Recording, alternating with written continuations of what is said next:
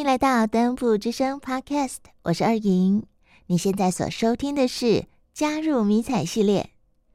你对国军这个职业感到好奇吗？你知道想加入国军有很多种不同管道吗？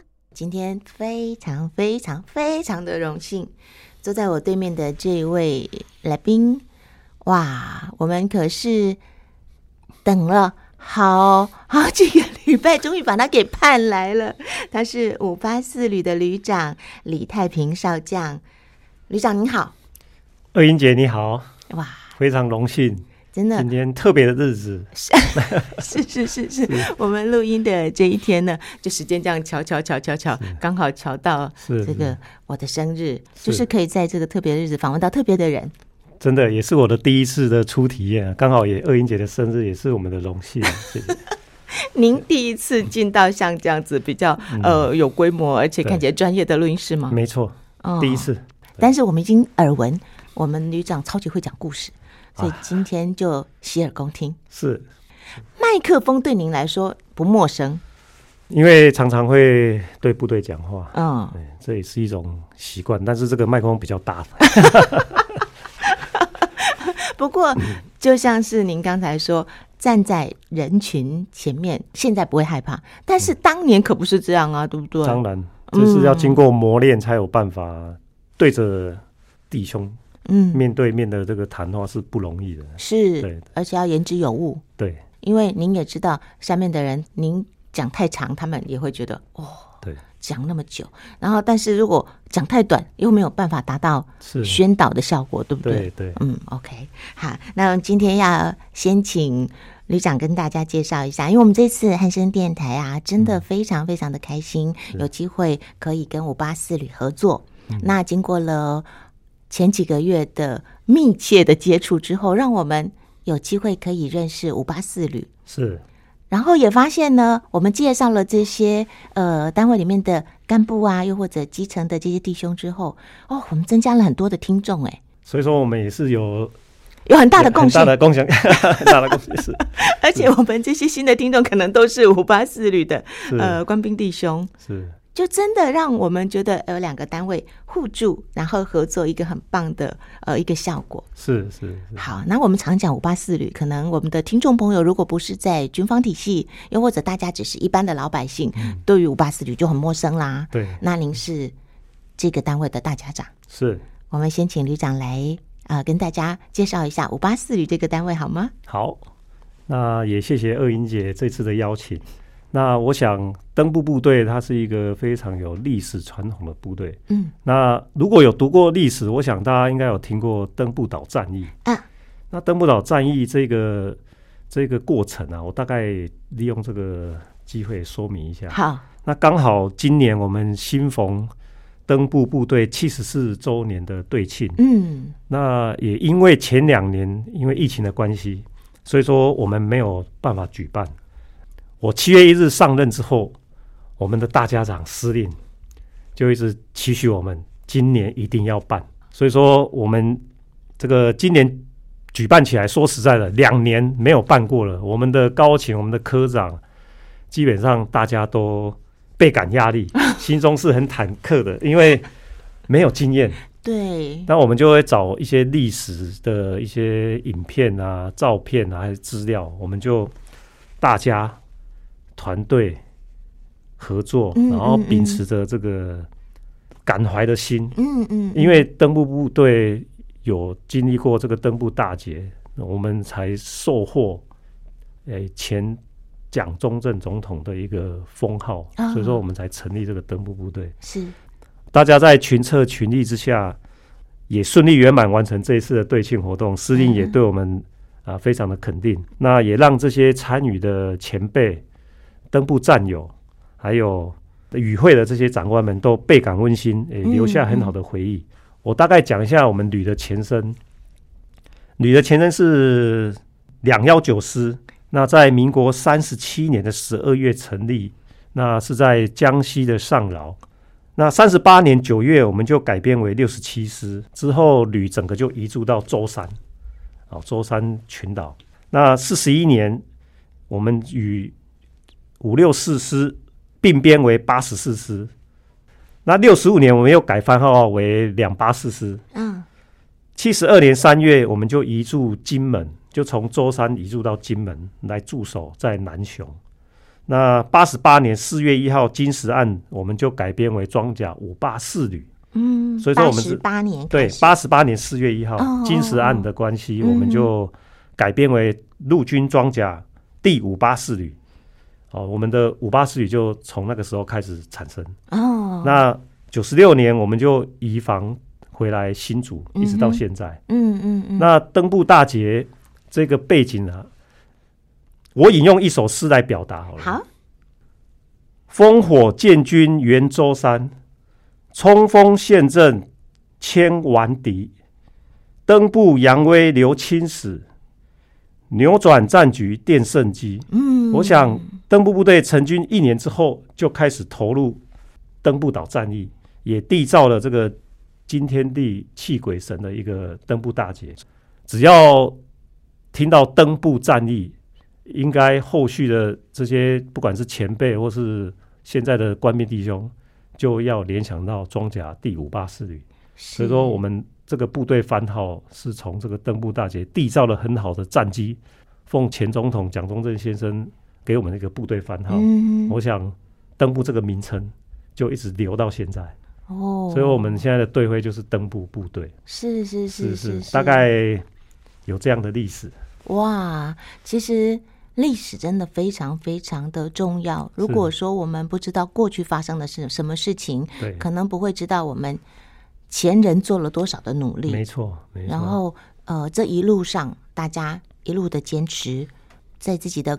单位上，又或者在自己的呃职位上很努力，才有今天。是。哦，可是您刚才说，呃，改成五八四旅，对，是四月一号，对，八十八年四月。那可是我们的对镜是十二月，因为我们的前身，我们的登步部队这个名称是从这个三十八年的十二月哦，所以是我们因为打过仗之后，打过这个登步岛战役之后，先总统蒋公。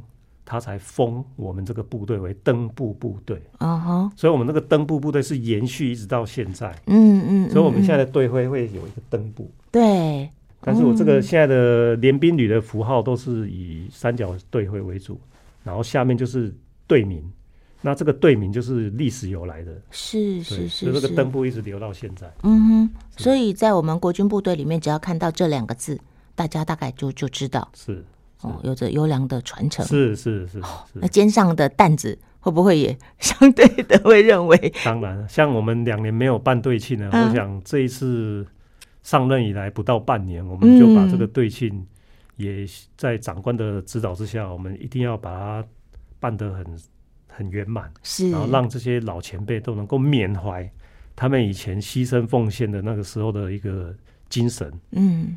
对他们来，其实我们这有几个老战友都是真的有打过仗的，对他们来讲是非常的感恩跟佩服。是是是，是，因为他们的辛苦，他们的努力，所以说才会造就我们现在台湾的和平的这个时期。真的，对，所以说我觉得登步部队，我从第一天上任开始，虽然我没有待过五八四旅，但是我从第一天上任开始，我就认同这个单位，而且。全心全力投入在这个我们五八四旅的各项的战训本务上面。嗯，嗯，我想这个就是延续登部的精神啊。是是是是，是我们备战不求战。是，对对对，因为我们还是要呃有非常强大的战力。没错，因为不是我们不想打仗，敌人他就不会蠢蠢欲动。是。我从很多我们单位的弟兄的口中说到，当他们知道自己被分发到五八四旅的时候啊。能传来蛋，能传来蛋，因为他们都听说这是一个战力非常强，但是又苦又难的单位。嗯、那您那时候知道自己要来这里带领大家的时候，嗯、您听到的关于五八四旅也是一个非常有战力，但又苦又难的单位吗？其实就如我刚才讲的，连兵旅都一样。哦，只是说我们这个单位比较特别，就是说，第一个它是有历史传统的部队，嗯哼，它要延续很多。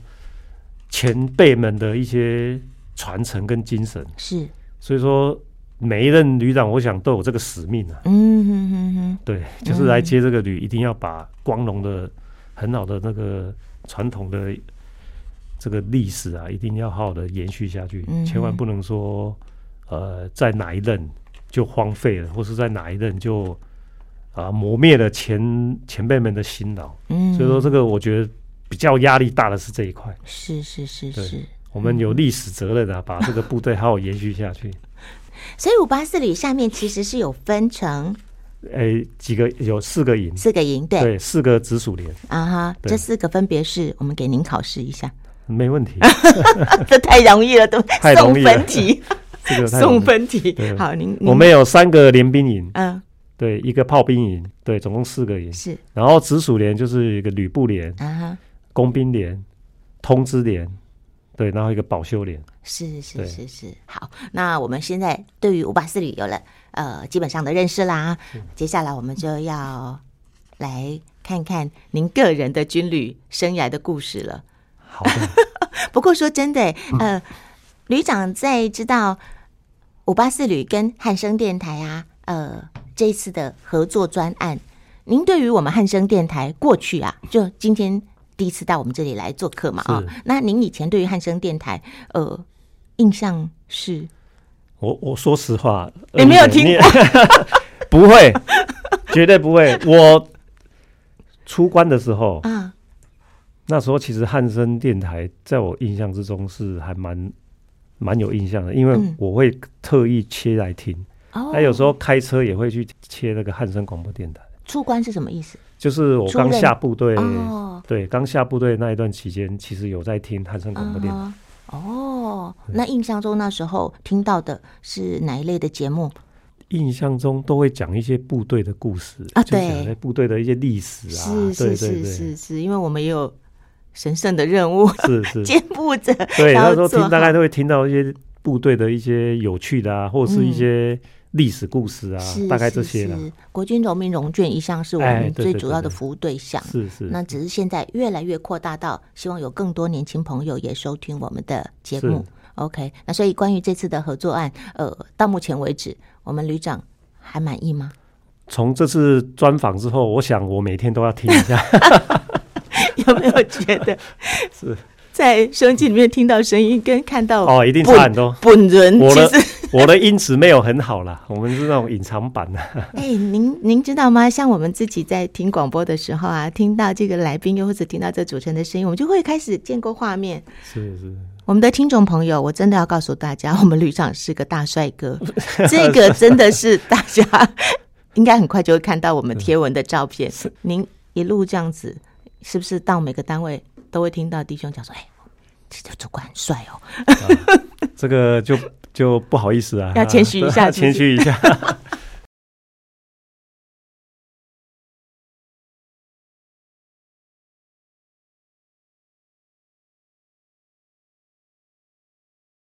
好，那我们来说说旅长个人的军旅生涯哦。您也是一个军中的传奇，不敢。像我之前访问的我们单位里面的干部，他们可能是从士兵。然后慢慢的，对，就可能是呃下士、中士、上士，然后到士官长、省市督长，我们就觉得哇，那有从士兵到连长，我们觉得哇，对，那接下来这个掌声要大一点，可能要有罐头音效。哦，是是。您当年从士兵，然后到今日，在短短的二十五年里面，就从小兵变。大将哎哎，好像在玩那个象棋，有没有？第一排是士兵，最后是大将。就人家说的，就是说从最低层，嗯，一直往上，嗯、然后经过了很多挫折、挑战，嗯、甚至长官的鞭策，哇，这个历程真的很多回忆。中间不是这样子就很顺利就？没有没有没有没有，当然不可能啊！如果说这么这么容易的话，我我我绝对好好栽培我们几个年轻的军官。像旅长这么容易升上来了，我我想，我我想这个会给他们一点要有上进心，绝对没有那么容易的，真的，绝对没有那么容易，没有白吃的午餐。对，大家都看得到你现在这么高位，嗯、但是都不知道你最最低层的时候那个时候的困难。嗯哼，都看得到光鲜的一面，是，但是私底下的辛苦大家是看不到的。真的，对，这个是我也要勉励我们的官兵弟兄姐妹啊。嗯，嗯哼，真的。没有天下真的没有白吃的午餐，是，对，就是我们都不知道别人发生了什么，我们可能只觉得说哇，就可能哇可以升到将军啊，不简单，但是你都不知道我们多辛苦。真的，好，那我们就来看看有多辛苦。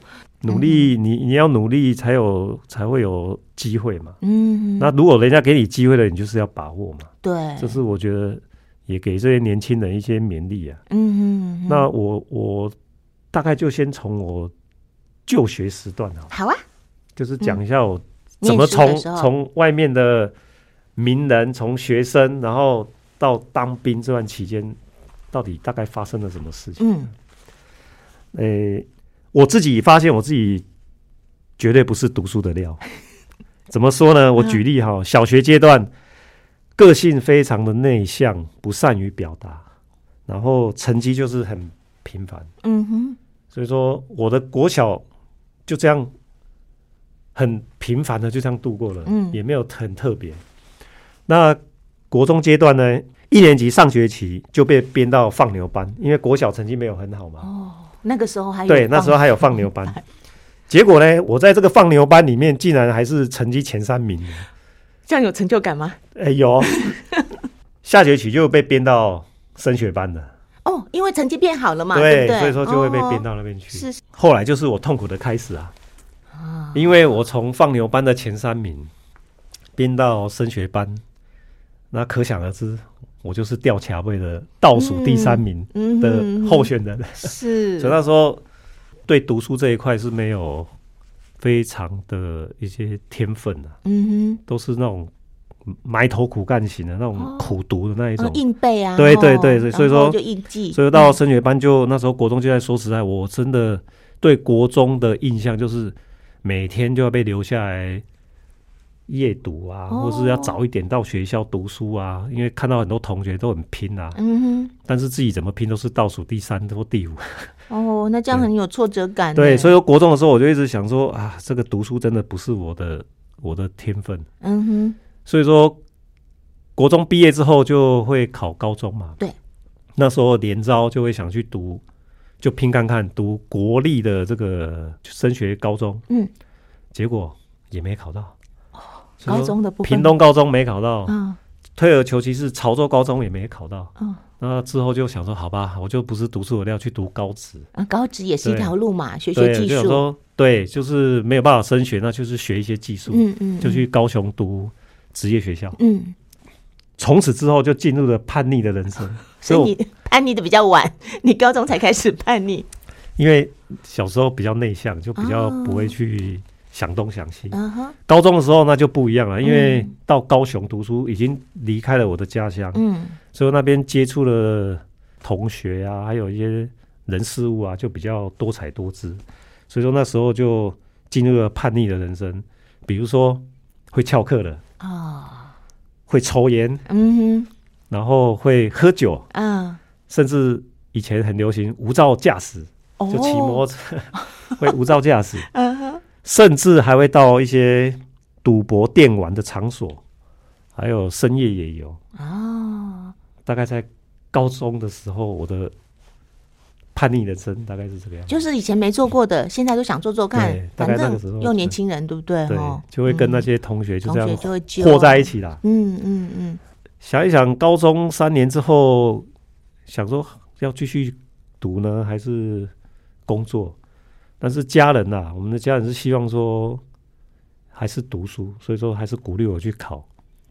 呃、欸，当初有先考警察哦，你有？因为小时候我比较有正义感、啊、我看到那种有人欺负弱小，我就会想冲过去，冲过去帮忙。对，有那种。但是那时候个性太内向了，只能想一想。哦，其实也没有行动。对，也没行动，嗯、就是想一想。嗯嗯然后去考警察，但是没考到，哦、就是读不是读书的料，就是没。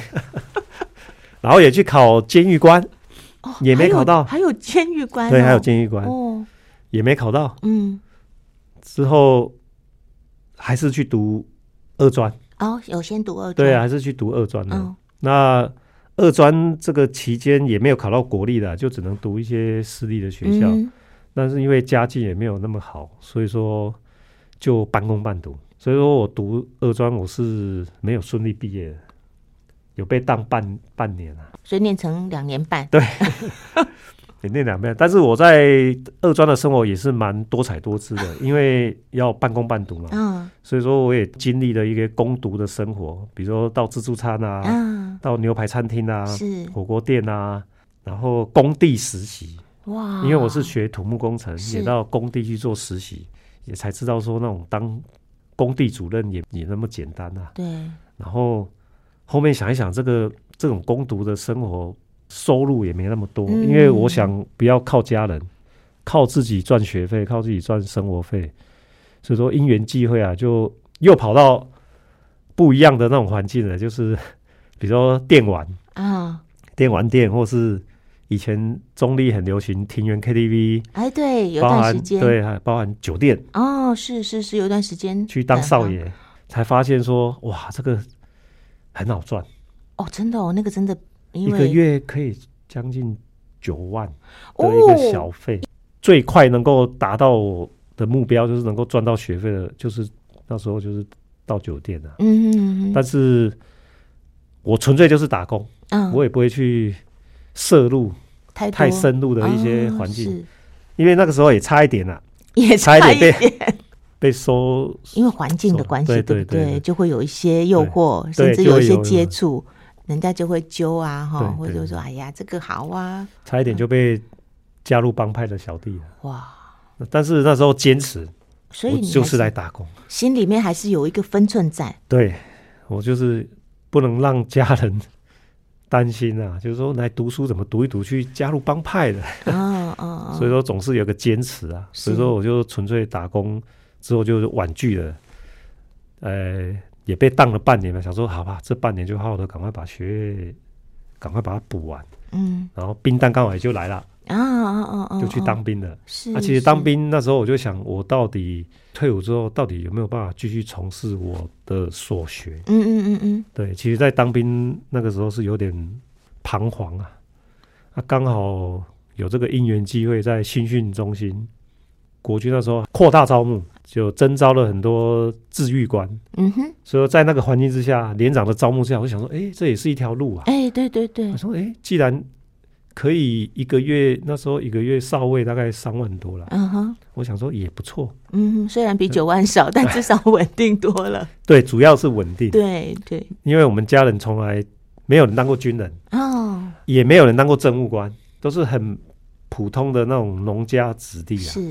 说难得可以当个军官，嗯、我想，哎、欸，感觉也蛮不错。至少也不要说光宗耀祖，至少也是对得起我的祖宗，啊、对得起自己的父母啊，是也是当个军官嘛。嗯，所以说就因缘机会就这样留下来。哦，这大概是我从学生的一个环境，然后一直到入伍之后，然后因缘际会就转服了这个治愈官。嗯，对，大概是这样的历程。可是啊，看起来是不同的选择，可能就是两种完全不同的人生了。没错，没错，真的。真的。那我们要问一下，说不这件事情其实很难呢。我、嗯、您刚才说您自己心里一直有一把尺嘛？哦，因为现在有很多的弟兄，我们先跳开了哦，就是有很多的弟兄，其实在面对诱惑的时候，有时候很容易一时就就心猿意马，又或者就就。受不了诱惑，那您那时候能够在那样的环境，而且那样的高收入，对不对？哦？然后却坚持说，我知道我要什么，我不要什么。嗯，我想这个应该是家教吧。哦，因为我父亲跟我母亲虽然没有读很高的嗯学历，嗯嗯国中毕业，因为我们那时候对那时候环境，妈妈是国小毕业，是。爸爸是高中毕业，是。哎国中国中毕业，嗯嗯，嗯嗯，但是他们给我们从小的教育就是做人。比做事重要，所以说很多事情就是做什么事情要拿捏，要有分寸。嗯，所以我的印象很深刻，妈妈那时候跟我讲，在外面不管你是读书或是工作，做人第一个一定要谦虚，要谦虚。就算你有多好的发展，你还是要谦虚。就算你不好，你也不要气馁。嗯嗯嗯，对，就是做人比做事重要。是，然后再来就是不要误入歧途。其实那时候父母亲不管你做什么。都支持，但是就是不要走歪了，不能走偏了。所以那个环境差一点误入帮派的那种环境，嗯、我就想到父母亲跟我讲这一段：不管再怎么辛苦，再怎么累，就不要去走入歧途。嗯嗯嗯嗯，对，我就坚持这一段了。嗯哼，那你高中跟在这个比较复杂的环境中工作那一段，家人都不知道你发生什么事情？都不知道，因为我不想让他们担心。嗯，因为我自己也会有分寸啊，就是说我你知道你自己对，我知道我在做什么，所以说一直到现在年纪也快五十岁了，家人还是多少会担心的。但是我一直让。自己的妈妈就说：“我在部队生活都不要担心。嗯”嗯嗯嗯，对，因为你让她担心，反而是一个负担。是是是是，定时打电话，定时关心，平安，这样就 OK 了。哦，嗯，一直到现在都是这样。您还是都是心里面会挂着爸爸妈妈，第一个就是要让爸爸妈妈以你为荣，然后让他们不要担心你。对，这也是最大的回馈啦。说实在，也没办法让他们。有多好的一个舒适的环境，但是至少在工作成就上面也让他们肯定，不要让他们辜负了期望。这样子，您现在是李家之光啦，是不敢问。您家里面有一个儿子是将军呢，哎、欸，这是很大很大的光荣。所以这个也是我回馈给父母亲的一个回报了。您有兄弟姐妹吗？有。所以您在家里，我们家是四个兄弟。哦，没有没有姐姐妹妹。那您我是排行老二，果然是凯阳熊，凯阳熊对，老二比较还给阳熊哦。我因为我是老二啊，是。就会比较小细汉的，然后会低波亚囝，对，就比较叛逆。我的最小弟就真的很叛逆，的父母亲最担心的就是这个弟弟了，这个很像。传统都是这样，就小的比较宠嘛。对对对，对，但是又是最叛逆的。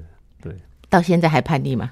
有改的啦，毕竟都年纪都有了，再再叛逆下去也没办法了。OK，那加入了国军，然后您一开始是呃士兵，然后转服军官。对，那军官之后的呃状况就都不一样喽。对，就开始要历练不同的。职位了吗？哦，对对对对对，那这中间您刚才说也不是那么轻松啊。嗯嗯。哦，尤其您又是从士兵转服军官，因为有些是正统的军校体系上来的嘛。哦，那您应该算是比较不是那么正统的体系上来的。我们是旁门左道那一种啊。啊，这样子在里面会非常特殊的一种班队。我们这种班队是在部队是。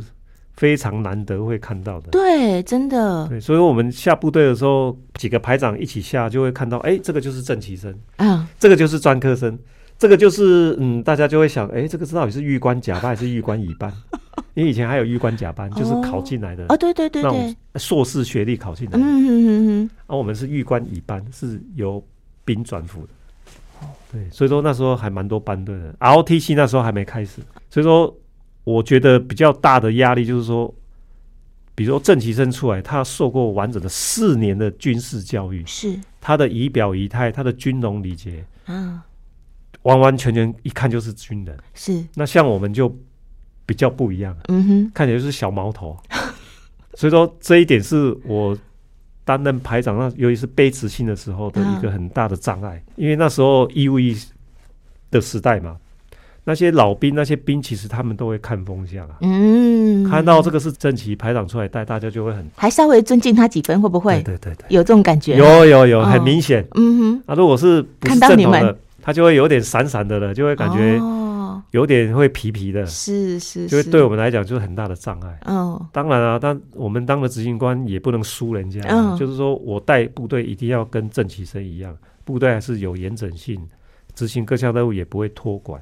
所以那时候我就要自己磨练自己，成长，能够胜任这个排长这个职务。嗯，所以说我们那时候的连长，他对我们的要求是很严谨的，因为我们不是正统出来的，所以说每天晚上会听到吆喝声，这个吆喝声是我们下口令的声音，我们在练习喊口令，练习这个带部队的那个声量，所以晚上都会听到我们在那边喊。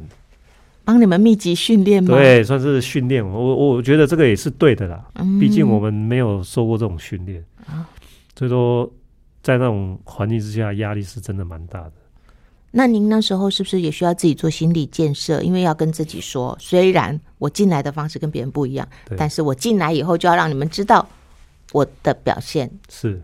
可以跟大家一模一样，甚至可以更好。您有这样子偷偷的下 非常强烈的这个意志，哦，一定不能输哦，给正统的这个官校的一个排长，哦，因为我们都良性竞争啊，良性比较，因为营长都会看哪个排长好，哪个排好，哪个连长也会也会比较嘛。那通常我们只要不要太差，然后也都多学习，我想跟这些正级的这些同仁。一起做良性的竞争是一个蛮好的一个经验，嗯，所以说我们那时候是要比人家多努力一倍的时间啊，对，嗯，这样子的状况有维持很久吗？呃、欸，大概接连长，我我算蛮早接连长，那时候中尉就接连长，嗯，因为排长的时候就很精壮嘛，做什么事情就是不服输，不能输人家吧，嗯，也幸运的也得到营长的赏识，让让我们接连长，所以我接连长的时候只有我一个是。玉官一班，其他的都是正旗的，啊，其他都是正旗的连长，啊哦，那时候又不一样的压力了，嗯，因为是连长的身份，是。带整个团队，哇，那那个压力又又不一样。就每一个新的职务就越高，对不对？哦？对，你的责任就越重，是，然后你要关照的面也就越广，对，所以只有你一个玉官乙班哦。我那时候排长的时候，还有一个玉官甲班，嗯，他是硕士考进，但是他他两年就退伍了。哦，对，他两年就退伍，嗯。那我们一留营是三年半嘛，是。对，所以说他退伍之后就几乎都是正旗的同仁在，很少会有预官的。嗯哼，对。那那些正旗的军官对您好不好？有好有坏，多多少少都会啦。嗯，还是会有一些，有的会比较。那种气息哦，军人那种跋扈的气息还是会有。嗯哼。但是大家都是排长嘛，就是互相切磋、互相历练。嗯哼。啊，到后面也知道说，哎，原来我也不是一个软脚虾嘛，大家都是互相较劲嘛，互相比较。所以说这几个同仁后续接连长，大家都还蛮愉快的，就是大家都很有向心力。就证明了你的实力之后，通常是这样子。我们如果也看重自己，然后。人就会彼此尊重，对对。对，哦，嗯，哦，原来还有这一段，那那这个过程，您很多的心里面的感受啊，因为您一开始说你是属于比较内向的人嘛，对，现在你觉得你自己还是内向的人吗？哦，完全不一样，因为当排长，你我们那时候的部队，我那时候营部连一个连站出来将近两百人，嗯，我在学校从来连对面对两个人讲话的几率都很少。你现在一下子面对两百人，一百倍，嗯，哇，那完全不一样的那种心理压力。嗯嗯。但是不得不驱使你要去面对，是。所以说就要放大胆子，然后要做功课。哦。比如说要跟部队讲话之前，你自己要先做功课，要跟他们讲什么？嗯，先蕊一次。对，不是说站在那边。一片处在那里一片空白，完蛋，尴尬，对不对？对，就很尴尬。嗯嗯弟兄就说啊，这个排长没本事哦，所以说都会先做一些功课。嗯哼，所以说久而久而久之之后，面对这个人群就比较不会陌生。嗯，一直到现在，嗯，就，就越来越习惯那个大场。现在应该常常动不动就几千人哦。所以有这个机会，刚好也遇到我以前读专科学校的副校长。嗯。有一个机会，他说啊，原来你也是南亚工专，是中立的南亚工专，以前他是私立的二专，嗯，那现在刚好有因缘机会遇到那个副校长，他知道说我是南亚毕业的，他也想说找个时间邀请我到学校回母校去对这些学弟学妹，嗯，讲讲话，讲讲话，分享一下我的经验。对啊，我我也觉得蛮庆幸的，说，哎，回自己的母校去把我的经验给这些年轻的。学弟学妹，让他们知道说，其实很多无限的可能，真的。因为现在年轻人要鼓励他们进来当军人的，已经越来越少了，嗯哼，非常少。所以说，现在也是我们一个很大的压力啊，就是招募压力。招募，对啊，对啊，这样。年轻人现在怕吃苦，怕被管，所以说有那个机会，我也愿意去面对这些学弟学妹，嗯，给他们鼓励一下。所以说，面对这些人群，基本上。比较不会陌生的，嗯，反而现在比较陌生的，这个压力是有的。截至目前为止，您的表现非常的专业，是不不敢不敢，就经就是自己的一些经验回忆的。所以已经回去学校演讲过了吗？哎、欸，还没，他们是预计安排在明年呢、啊，哦、因为才在上个月才碰到面，是是是，所以他们可能会安排个时间。如果有那个机会，我会做好功课。母校之光，哎、欸，不敢不敢不敢。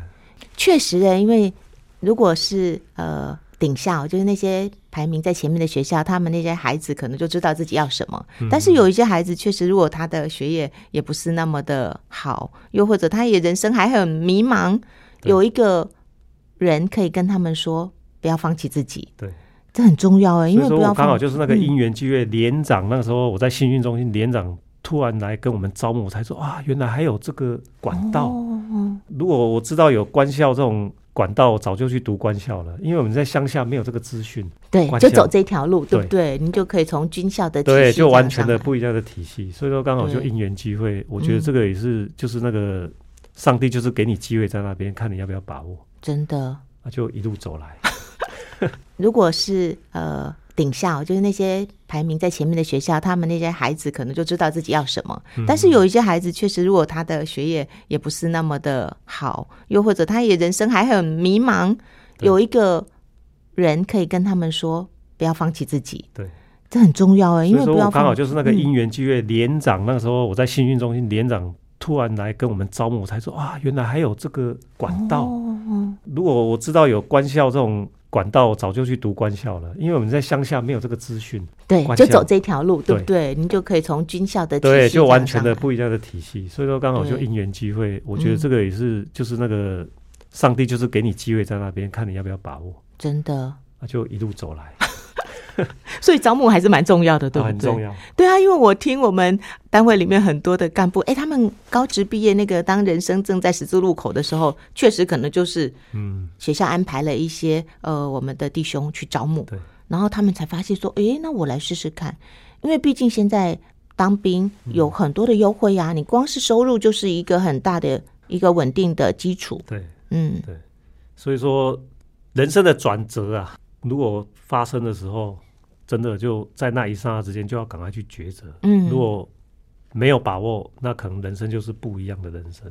对，所以我想这个也，上帝也给我这个机会啊，刚好在新训中心有这个转服的机会，然后一路走来，千辛万苦，很多不管是挫折啦、难忘的经验啊，嗯、呃，也曾经在中途想放弃过。在哪个关阶的时候？呃、欸，其实少校要升中校那段期间，就有曾经很强烈的，算是快满十年吧。那时候快满十年就想放弃，因为那个时候的环境啊，可能部队的环境正在转型。是，因为我们以前下部队还会有不当管教啊啊，还有那种不合理的那种要求是很多，但是之后就一直转型转型。那转型之后呢，就会发现部队其实很多那种人家说的老人嘛，站着那个位置，那个缺，他也不想往上了，但是他就占那个缺。嗯哼，重点是不认真，就是人家说的领干心。是是是，那时候环境还会有这样的，嗯嗯嗯，这样的学长。看了就觉得有点失望，失望就觉得这很像不是我我我我我想象的这种部队环境。嗯嗯，我都想说，如果万一我到这种我也升不上去的，那我是不是也会像这样？嗯，那我觉得会很浪费我的人生。人生是，所以那一阵子我就想，因为那个环境太多这种学长了，我是不是想退伍出去，赶快自己打拼？对对对对，因为我们是学土木嘛，跟建筑比较有关系。是是，其实那段时间建筑还蛮夯的，就外面其实搞不好。对，所以我我很多同学毕业之后，大概十个里面大概有一两位啦，一两位发展的还不错，是是，是，其他都普普的哦。他们现在知道我来当军人、当将军了，每个人都眼睛都瞪大大，怎么可能？哎，可是他们看到的是你现在呃可以有这样子的一个荣耀，不知道你中间也是自己努力了很久啊。是是，我也会跟他们讲，我不是。我不是这样很顺的就上来，是经过很多挫折、很多经验、嗯、很多累积上来的。是，对。那那段时间你是怎么样让自己又撑过去？就是因为想放弃，而且是很想放弃嘛？是怎么样撑过去？我想最大的动力就是老婆。哦，贤内助。对，嗯，我们就是在二专认识的。因为读了二专才认识我老婆，到现在，嗯、我们一直认识了五年多。那时候也刚好当连长的时候结婚了。其实我那时候没那么想早结婚啊，被逼婚了。父母亲就会想说，男生不要超过二十七岁，二十六岁之前就要赶快结婚，所以说就顺着父母亲的意思吧。所以从头到尾都没有管到任何结婚的事情，都是父母亲处理。但是那时候只请了三天假，是就把婚姻就结束了，就直接结婚，就这样结婚。那时候想退伍，当然老婆的鼓励很重要了。他也跟我讲啊，讲很明确的。那你他都当了快十年，你退伍之后你要你能做什么？嗯哼，你要你要做什么？嗯哼，你要有出路啊，你要有本事啊。而且那时候也刚好有第一胎小孩啊，是要养小孩，家庭压力是有的。嗯。然后经济压力也是有的，是。然后出去之后，到底能不能找到稳定的工作，又是另外一回事。对对对。所以说那时候也是学历也低，那时候才二专毕业，学历也不高。老婆的鼓励之下，再再拼看看。嗯嗯，嗯。所以我过程当中，我中校才去读研究所。是，因为我没有大学学历嘛，也没那么多时间让我去再去补大学，我就直接去读研究所。哦，所以是可以直接二专，然后就去啊、呃、考研究所。刚好也是有一个学长约说，哎、欸，要不要考研究所？看哦，可以吗？我二专毕业可以哦，我就直接报名了。是是是是，就跟着学长一起去报名，嗯，然后考到国管院，是，所以去读那个研究所。这时候读书，哦，那时候中校读书 比较会读书了吗？哦、不会。是读完硕士之后才知道哦，原来读书要这样读哦，终于学到读书的方法。对，所以说读研究所之前那个读书都是不是读书，那都是逼出来的，或是那种埋头苦干。对对对，硬逼自己对记下来。读研究所之后才知道哦，原来读书要这样读，终于开窍了，终于开窍了哦。所以说人生真的充满了很多学习的机会啦。是，所有人说，人家说活到老学到老，这是。这是真理，对不对？是真理。哦吼，那要升到您现在的位阶，就一定要有这些学经历吗？诶，硕士是另外。哦哦哦，我们学经历是一定要有军事学历，要有指参班，要有战争学院。所以说我战争学院就是因为我读了研究所之后，我才知道读战争学院怎么考试，是一一次就上了。哎呦！但是我读子参班考了三次，还没读研究所之前考指参班是考三次才考上。所以你看，还是有差，对不对？有差有差。读研究所，战约一次就考上哦，这这个有差。所以也没有白走的路，也没有白走哦。所以这个又可以跟呃你的那个晚辈、后辈他们有很好的建议，让他们知道，其实你真的不要否定自己不是读书的料，只是还没有掌握到诀窍。所以现在读硕士，家人也是啊，你也读硕士啊。很多同学说：“哇，你也读硕士？以前被当了还可以读硕士？”我说：“这个也没有什么不可能的，真的，真的没有什么不可能。”嗯，前阵子翻了自己的国中毕业纪念册，看到以前那种很深色、那种很内向的那种个性，也不读书的个性，现在会到这种阶段，真的人生充满了很多奇迹，奇迹，真的，所以真的要把握，把握人生，嗯、把握时间。那如果这样回想起来啊，有没有哪些人是？影响你，然后成为你生命中的贵人哦。军中有哦，嗯嗯，有很多有同事、有学长，还有长官，是对他们都会在我最最低潮的时候，会给你刺激，会给你拉你一把，甚至给你一些勉励。嗯哼，其实现在我也真的蛮感谢这些长官，都是我的贵人呐。除了我老婆、我爸爸妈妈的支持之外。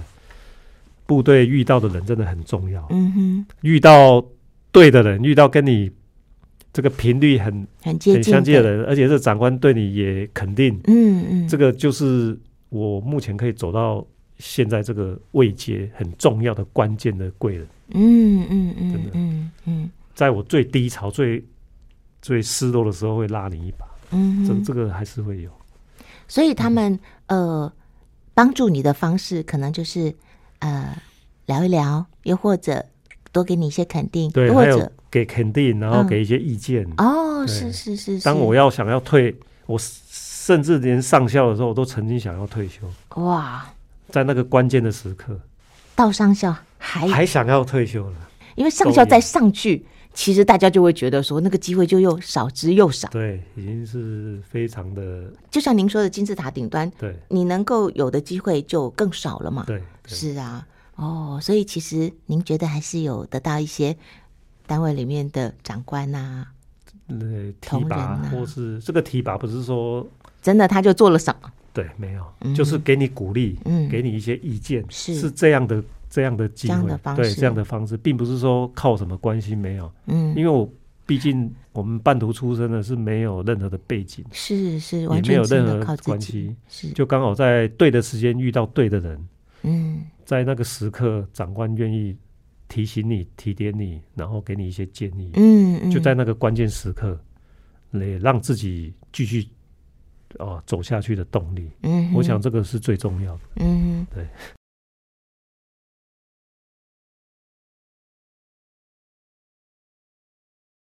哪有那种逆增上缘吗？就是因为他的刺激，所以我变鲑鱼就对了。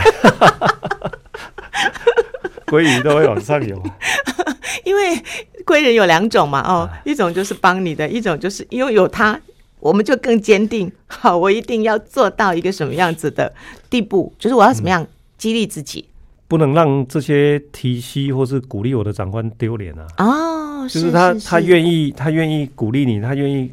他那么重视你，对，那么重视你，那当然要回馈给他嘛。嗯，就是说，那我要努力表现给他看，嗯，不能让他辜负了对你的期望。嗯，我想这也是对他最大的回馈。是，我想这些长官、这些贵人，他也希望说，我们的背景是从那种兵转服这样上来，不同的那种环境，你可以走到这一步，已经是呃难能可贵啊。是，那也不要说因为这样就。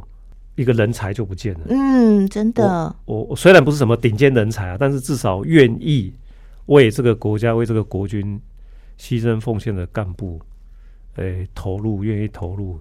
嗯，所以我想说，也要让这些长官肯定嘛。嗯，也不要辜负他们的期望。所以说，我就继续努力下去。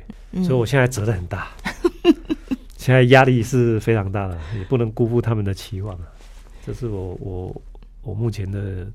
很大的心愿，也希望我们五八四旅能够传承登步荣光，继续延续下去。嗯，这是很重要的一件事。所以截至目前为止，您应该也是很多您的弟兄，然后您的干部的贵人。我 我不敢这样想啊，但是我愿意在他最困难的时候拉他们一把。是。我我也希望我们的官兵哦，我现在比较大的希望，我的目标，希望我们全体的官兵对这个单位要有一个归属感。是是是，这个归属感很重要，它是一种无形的很、嗯、很强大的力量。力对对对，因为我们现在年轻人来自四面八方，然后营区又分散，嗯，然后任务繁杂状况之下，很多年轻人很很快就打退堂鼓。哦，是是是，就撑不下去。是。那很可惜，培养了像志愿士兵四年，嗯，很可惜服了四年，他就当不下去了，是，他就想要退休。那希望他们有一个归属感，能够继续来为这个部队服务，嗯，这是我希望建立一个这个每个官兵对于五八四旅的归属感的一个力量啊，嗯，这是要花很大的心力去努力的，是是是是，呃，我们知道旅长。有一个很强大的信念，就是真诚待人，就是这是你一路走来，是您觉得不管今天啊、哦、大家的位阶怎么样，但是人与人之间那个真心的交流，对你来说也是你一直很强大的信念哦。对，那如果说真的要送给大家，就是您自己的人生哲学，然后也让大家可以去效法您这一路走走到今天。能够创造出自己生命当中的这一页哦，这一页。那那您有一些什么样的话要跟大家说呢？我想真诚带兵，是我刚到五八岁的时候就跟我的所有的重要干部讲，因为我跟他们讲，我跟你们之间没有什么秘密，也就是说，你有什么事情，毕竟我是旅长，嗯，只要在我的权限，在我的能力范围之内。我旅长就全力来协助你。嗯，那、啊、如果超过我的权限，当然我们就循体系上去去做反应，去做解决。是是是。所以说，有什么事情你跟我讲，我一定协助你。嗯、我就把这些弟兄姐妹当成自己的，说实在，这些年轻人就跟自己的小孩一样。您没那么老了，弟弟妹妹。当然部署是弟弟妹，那些阿兵哥哦，他们真的现在都很小哦，对，都二十出头，就跟自己的小孩一样。嗯对，嗯嗯，所以我都跟他们讲，我们之间没有什么秘密。说真诚带兵，先从这个地方开始，大家彼此之间都能够坦诚相对。对对，有什么事情都可以讲，不会说因为你是旅长，大家都不敢跟你反映事情。嗯，这个是我我觉得真诚带兵最重要的一个方法跟互动。是。那第二个，我觉得就是有效的沟通啊。嗯。很多事情不是一言堂，当然。下决心的人是我，是。那我希望我的团队在处理一个任务或是一个工作的时候，大家是集思广益，发挥大家的群体的智慧，一起共同研讨出来的。是。就比如说我们这次的对庆就好，两年没办的，这些都没经验的，那我们都是群策群力，大家透过管制会议，对，透过以前的资料，这以前的还问以前的人，哦，这样一步一步这样管制，然后一步一步这样。完成这个队庆，而且让司令肯定，嗯，我想这个是最大的收获，就是从有效沟通。那当然，这就衍生了团队的互助，嗯，所以说我我觉得团队互助是很重要的，因为这个是实际的行动，嗯哼，实际的一个一个不是呼口号，哦，大家讲啊要有效沟通，那怎么做呢？就是团队互助，嗯，然后最后就会产生每个人的热忱的投入，是，所以做每一件事情，大家就会有热忱。我想这个才会建立一个归属感，所以说，我想不要说送给大家了，就是说我把我的这个整个经历，我想对人对事的一个一个一个道理，一个自己的一个态度态度，也分享给大家。是学习一件事情最好的方法，没什么绝招，就是去做就对了啊！Just do it. Yes. 就是 just do 我觉得这个广告拍的非常好，经典，所以我一直把这一这一句话当成我自己的作品。学习一件事情最好的方法就是去做，对，不是想那么多也没有用，对，说那么多也没有用，对，就去做，就是去做就。是是是，我常常跟官兵讲，没有做不到的事，只有不想做的人。对对对对，对，就是勉励我们这些年轻人要有冲劲，要有信心啊。嗯，对，所以说这个我想。就以这一段话来献给大家，还有勉励我们的官兵是姐妹，真的是是。那耶诞节快到了呢，也快要过年了，那我们是不是也祝福大家一下？耶诞节啊，嗯，这一天大家知道是什么节吗？行宪纪念日。我是够老，应该是。所以说，它是行宪纪念日，是很重要的这个创立一个国家很重要的一个纪念日。嗯，我想，我我觉得还是要大家还是要。缅怀啊，要记得我们的纪念日是。圣诞节，当然是现在年轻人的一个很欢乐的欢乐的日子，但是也别忘了新鲜纪念日是个伟大的啊立宪的一个很重要的日子，真的。那也祝福大家在啊，今年也快过了啦，是，我想都要回顾一下你今年到底成就了什么，对，做了什么，是。可以去。不管是做检讨，嗯，或者是做精进，嗯哼，甚至去回顾还没做完的，明年能够继续永恒的坚持的继续努力下去，嗯、千万不要中途就断掉了，嗯嗯，嗯，也祝福大家新的一年有新的希望，嗯，还有新的一个很好的一个发展。哇，太棒了！我们五八四旅今年荣获国军模范团体，哎，然后接下来在您的带领之下。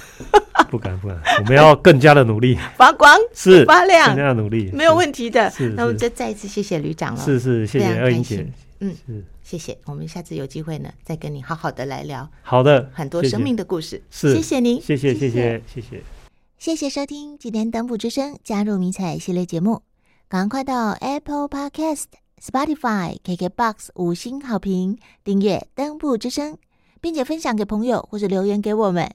另外，也可以到我们的粉丝专页陆军装甲第五八四旅登步家族，所有最新的资讯都会在上面分享给大家哦，请大家定期锁定。我们下集见，拜拜。